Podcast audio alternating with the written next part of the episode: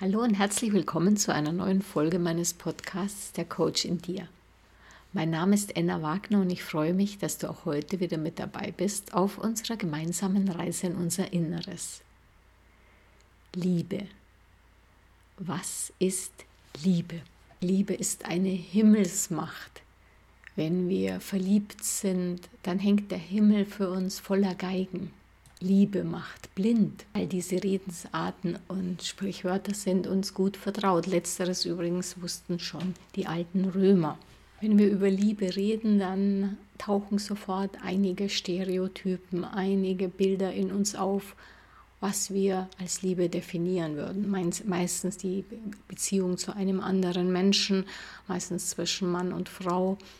Wir sind sehr, sehr stark gesellschaftlich geprägt davon, was wir unter Liebe verstehen. Wir denken an bestimmte Romane oder an Filme, an Theaterstücke, Romeo und Julia, klassische Gestalten aus der Weltliteratur. Aber was ist nun Liebe? Ja, wenn ich jemanden besonders mag, wenn mir jemand sehr am Herzen liegt, auf diese Weise versuchen wir eine Definition Annäherungsweise zu geben. Im Model von Castillo ordnen wir Liebe unter der Zeile Gefühl ein. Liebe ist ein Gefühl. Und wie wir wissen, erschaffen wir uns ja selbst unsere Gefühle durch unsere Gedanken. Unsere Gedanken, die wir uns zu Dingen im Außen machen, meistens Dinge, die uns irgendwie angehen. Wenn wir bei dem Model bleiben, siehst du auch sehr schön, dass wir nicht nur andere Menschen lieben, sondern eben auch Dinge im Äußeren. Ich kann auch das Leben lieben, den Umstand sozusagen, dass ich am Leben bin. Das heißt, ich mache mir zu diesen äußeren Umständen die Natur, ähm, auch ein Hobby, Dinge, Literatur, Theater, was auch immer, mache ich mir Gedanken und diese Gedanken lösen dann das Gefühl der Liebe in mir aus. Dieses Gefühl wiederum steuert meine Handlungen. Das heißt, wenn ich eine besondere Liebe für Dinge, zum Beispiel die Liebe zum Bergsteigen habe, dann werde ich auch künftig verstärkt Bergsteigen gehen. So richtig nahe kommen wir aber dann dem Begriff und der Idee der Liebe aber immer noch nicht. Vielleicht probieren wir es mal mit Abgrenzung, was Liebe nicht ist. Jetzt bitte nicht mit entgegengesetzten Gefühlen wie Hass anfangen, sondern was Liebe nicht ist, ist zum Beispiel Verliebtheit. Wenn du vom Coup de Foudre getroffen wirst, von also Liebe auf den ersten Blick getroffen wirst, dann bist du ganz fasziniert von einem Menschen, fühlst dich ganz stark angezogen und denkst dann noch, ohne den kann ich nicht weiterleben. Also ich muss unbedingt diesen Menschen haben. Merkst du was? Da ist dann dieses Begehren, dieses Fixiertsein auf eine Person sofort an erster Stelle. Warum verlieben wir uns? Warum werden wir sozusagen verrückt nach anderen Menschen? Das ist ein Trick der Evolution, um, dafür, um den Erhalt der Menschheit sicherzustellen. Denn, wie wir alle wissen, lässt das Gefühl, dieses Verliebtsein, dieses Gefühl ziemlich schnell nach. Irgendwann kommt es zur Ernüchterung. Es gibt zwar noch immer so bei, in der Zeitung kannst du es nachlesen, wenn äh, goldene Hochzeitspaare befragt werden, ja, was ist denn das Rezept für ihre Beziehung? Dann heißt es ja, wir lieben uns wie am ersten Tag. Ja, klingt klasse und da holen wir uns dann auch ein Taschentuch und schneuzen uns vor Ergriffenheit. Verliebtheit ist ein ganz irrer Zustand, der von Wissenschaftlern so beschrieben wird, dass es im Hirn so drunter und drüber geht, dass wir eigentlich wahnsinnig sind. Man sagt ja auch, man ist dann verrückt nach jemandem. Man sagt das meistens über andere. Bei sich sieht man das natürlich wieder etwas differenzierter. Und dieser Zustand, der ein sehr unnatürlicher, auch kein sehr lange, zumindest nicht gewollter Zustand der Natur ist, geht auch wieder vorüber. Also mit Verliebtheit hat Liebe mal bestimmt nichts zu tun. Wenn wir jetzt auf beständige Beziehungen schauen, dann finden wir häufig ein Muster, ja, wenn dann. Wenn du das für mich tust, dann liebe ich dich. Wenn du das nicht tust, dann liebe ich dich nicht. Diese Deals werden meistens nicht so expresses Verbes ausgesprochen, aber stehen doch häufig im Raum. Also wenn er das macht, wenn sie das nicht macht, dann ist für mich der Ofen aus. Bei diesem Denken, das ganz, ganz typisch und verbreitet ist, siehst du auch deutlich, dass das nicht Liebe ist. Das ist Kontrolle. Wenn dann, wenn das so ist, dann, denn Liebe ist unbedingt. Vielleicht möchtest du an dieser Stelle mal nochmal in den Podcast über Authentizität, den ich erst kürzlich gemacht habe, reinhören. Denn das, was wir unter Liebe verstehen, ist authentisch, ist echt, ist bedingungslos. Kein Wenn und Aber. Bedingungslose Liebe, das ist auch die Akzeptanz, das Annehmen, was ist, ohne Wenn und Aber, ohne Bedingungen, bedingungslos authentisch. Liebe, bedingungslose Liebe ist uns Menschen wesensimmanent. Die Hirnforscherin Caroline Leaf sagt, we are all wired for love. Also wir sind wie in dem äh, Schlager von Sarah Leander, wir alle sind von Kopf bis Fuß auf Liebe eingestellt. Schon als Babys sind wir wired for love. Babys brauchen diese unbedingte Annahme ihres Selbst und gleichzeitig sind sie bereit, die Bezugsperson, wen auch immer, anzunehmen. Und zwar bedingungslos. Warum? Nur so ist ihr Überleben sichergestellt und das ja schon seit vielen Tausenden von Jahren. Und hier drängt sich natürlich eine Frage auf. Wenn die Liebe uns also sozusagen nicht nur an der Wiege gesungen wurde, sondern wir sie schon gleich mit der Geburt mitgebracht haben, wieso ist dann so wenig Liebe in der Welt? Wieso sehen wir überall Streit und Hass? Wieso fällt es uns auch oft schwer, andere bedingungslos anzunehmen und zu lieben? Die Antwort können wir, glaube ich, sehr gut an der Entwicklung eines Babys bis ins Kleinkindalter hin beobachten. Dieses Kleinkind ist bereit, bedingungslos zu lieben. Es sichert sein Überleben auf diese Weise. Bedingungslos heißt, das Baby ist bereit, seine Bezugsperson ohne jegliche Erwartungen anzunehmen. Und das macht das Kleinkind in den ersten zwei Lebensjahren noch genauso. Im Laufe seiner Entwicklung dann allerdings entdeckt es ja dann sein Ich.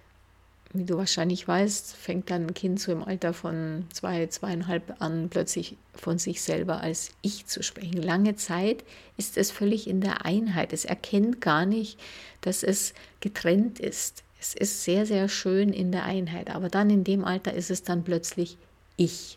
Und dieses Ich, dieses Ego, das sich da herausbildet, ist Ergebnis aus der Erkenntnis, ich bin etwas anderes als die anderen. Das heißt, diese Trennung. Das Kind lernt, dass es getrennt ist, dass es anders ist als seine Umgebung. Bis zum zweiten Lebensjahr sieht es da gar keinen Unterschied, ist daher auch vollkommen bedingungslos in seiner Liebe und seiner Annahme. Sobald sich dann das Ego zu entwickeln beginnt und dieser kleine Mensch sich als Individuum, nennen wir das jetzt mal, ähm, empfindet, fängt es auch an, sich abzugrenzen durch Urteile. Urteile, ich habe es ja schon mal an anderer Stelle erklärt, da haben wir das Wort teilen auch drin. Wenn ich urteile, dann trenne ich.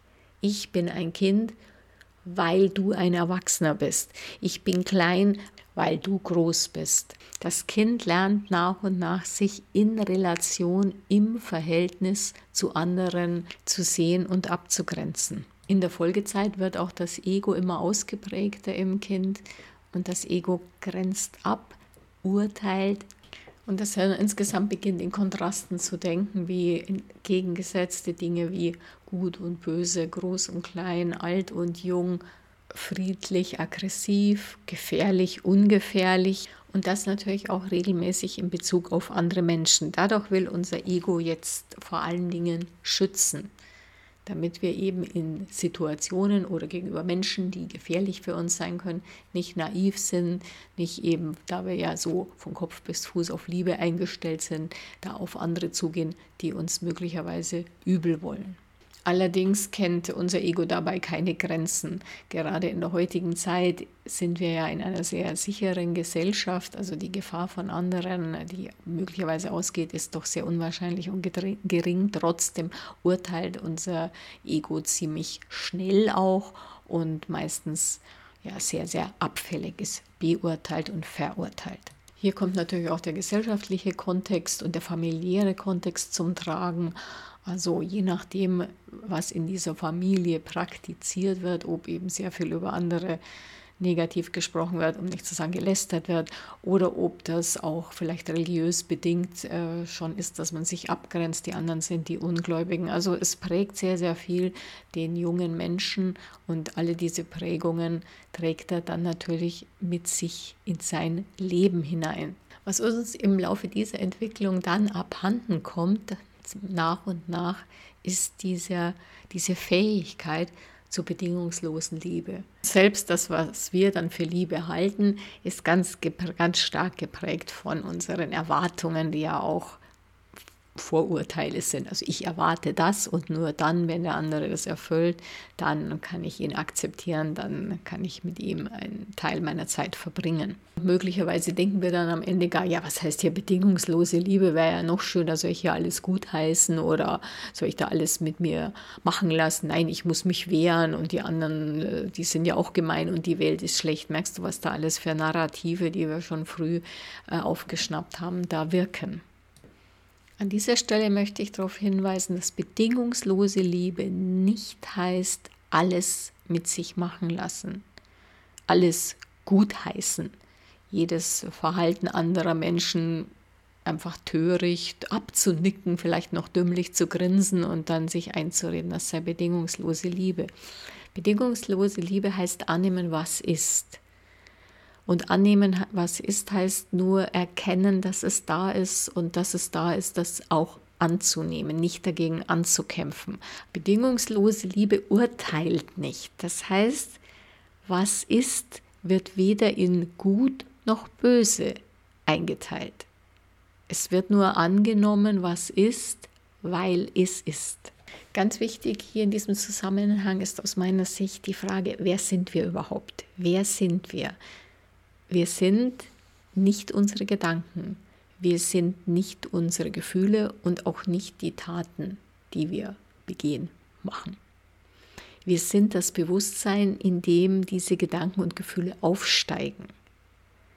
Das Bewusstsein können wir mit einem nassen Sand am Strand vergleichen. Stell dir vor, der Strand ist ganz vom Wasser, wenn immer die Wellen kommen, ganz glatt und dann geht jemand drüber. Und dann siehst du die Spuren, die Eindrücke. Das sind sozusagen die Eindrücke des Lebens in unserem Bewusstsein. Wenn dann wieder Wasser drüber gespült wird, verschwinden diese Eindrücke auch. Aber der Sand bleibt auch immer der Sand, egal welche Eindrücke auf ihm da vorhanden sind und nachher wieder vielleicht verschwinden. Und der Sand beurteilt auch nicht. Der Sand sagt nicht, nee, also deine Fußspur mag ich nicht, aber die Fußspur von der Möwe, die mag ich schon. Unser Bewusstsein ist wie der Beobachter, der Beobachter unserer Gefühle und unserer Gedanken. Er ist nicht identisch mit ihnen. Ebenso wenig wie der Sand identisch mit den Fußspuren ist. Bedingungslose Liebe ist authentische Liebe und bedeutet den Verzicht auf Erwartungen und den Verzicht auf Be- oder Verurteilungen. Wenn wir Erwartungen hegen, dann birgt das gleich wieder die Gefahr auch der Enttäuschung. Aber die Erwartung ist auch die Bedingung und eben nicht die bedingungslose Liebe. Wenn wir andere Menschen oder Dinge beurteilen, negativ beurteilen, abwerten, erzeugen wir in uns ganz, ganz negative Gefühle. Meistens beurteilen wir oder verurteilen wir auch andere, um diese negativen Gefühle, die sie in uns auslösen, abzuwehren, weil wir möglicherweise eifersüchtig auf sie sind, weil wir möglicherweise Neid ihnen gegenüber empfinden und uns das nicht zugestehen. Wir laufen dann auch Gefahr, negative Gefühle in uns auf andere projizieren zu wollen, also das Stichwort andere zum Sündenbock zu machen. Authentische Liebe ist also bedingungslose Liebe.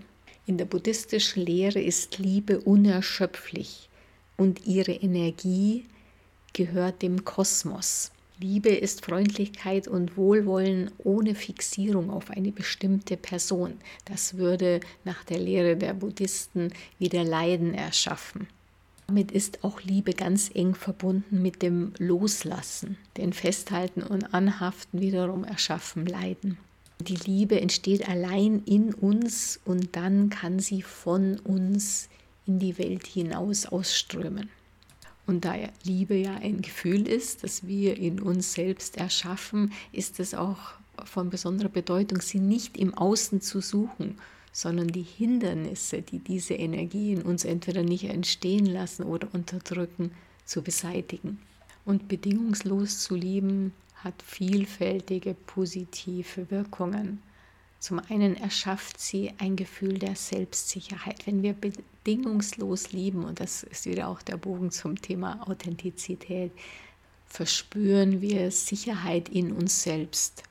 Eltern, die ihre Kinder bedingungslos lieben, und das ist keine Affenliebe, das ist auch keine soziale Verwahrlosung, aber Eltern, die ihre Kinder bedingungslos lieben, fördern die Gesundheit ihrer Kinder ein Leben lang. Bedingungslose Liebe erschaffen wir in uns selbst durch Annehmen, was ist, und eben auch durch Vergebung. Auch zum Thema Vergebung habe ich ja schon mal einen Podcast gemacht. Und bedingungslose Liebe bedeutet das Verbundensein mit allen und allem.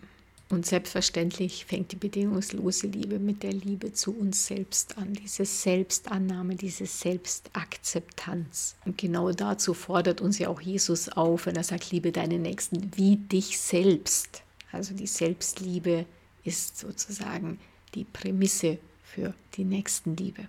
Und die Nächstenliebe dehnt ja Jesus auch ganz radikal aus, indem er in Matthäus 5, Vers 44 sagt, ich aber sage euch, liebet eure Feinde, segnet die euch fluchen, tut denen wohl, die euch hassen, auf dass ihr Kinder seid eures Vaters im Himmel, denn er lässt seine Sonne aufgehen über die Bösen und die Guten und er lässt es regnen über die Gerechten und Ungerechten. Auch hier sehen wir sehr schön die Gedanken des Annehmen, was ist, des Akzeptieren, was ist, selbst Menschen, die wir verurteilen als böse oder als unsere Feinde betrachten. Und Liebe in Form der bedingungslosen Annahme zeigt eben auch, dass wir da keinen Unterschied machen, nicht sagen, ja, wenn der so böse zu mir ist, dann mag ich den nicht, sondern annehmen, was ist. Das ist diese bedingungslose Liebe. Im ersten Johannesbrief 4,12 lesen wir dann noch, Gott ist Liebe. Wer in der Liebe lebt, lebt in Gott und Gott lebt in ihm. Wenn du jetzt den Begriff Gott nicht mit irgendeinem so weißhaarigen Herrn mit langem Bart, der da irgendwo in den Stratosphären herumsitzt, dir vorstellst, sondern ihn mit Universum oder Kosmos gleichsetzt, siehst du sehr schön die Parallele zur buddhistischen Auffassung von bedingungsloser Liebe. Abschluss möchte ich dir noch ein Gedicht von Erich Fried mit dem Titel Was es ist vorlesen, das meines Erachtens sehr schön die heutige Thematik zusammenfasst was es ist. Es ist Unsinn, sagt die Vernunft. Es ist, was es ist, sagt die Liebe. Es ist Unglück, sagt die Berechnung. Es ist nichts als Schmerz, sagt die Angst. Es ist aussichtslos, sagt die Einsicht. Es ist, was es ist, sagt die Liebe. Es ist lächerlich, sagt der Stolz. Es ist leichtsinnig, sagt die Vorsicht. Es ist unmöglich, sagt die Erfahrung. Es ist, was es ist, sagt die Liebe. Jetzt danke ich dir sehr herzlich fürs Zuhören und freue mich, wenn du auch das nächste Mal wieder mit dabei bist. Alles Liebe, deine Enna.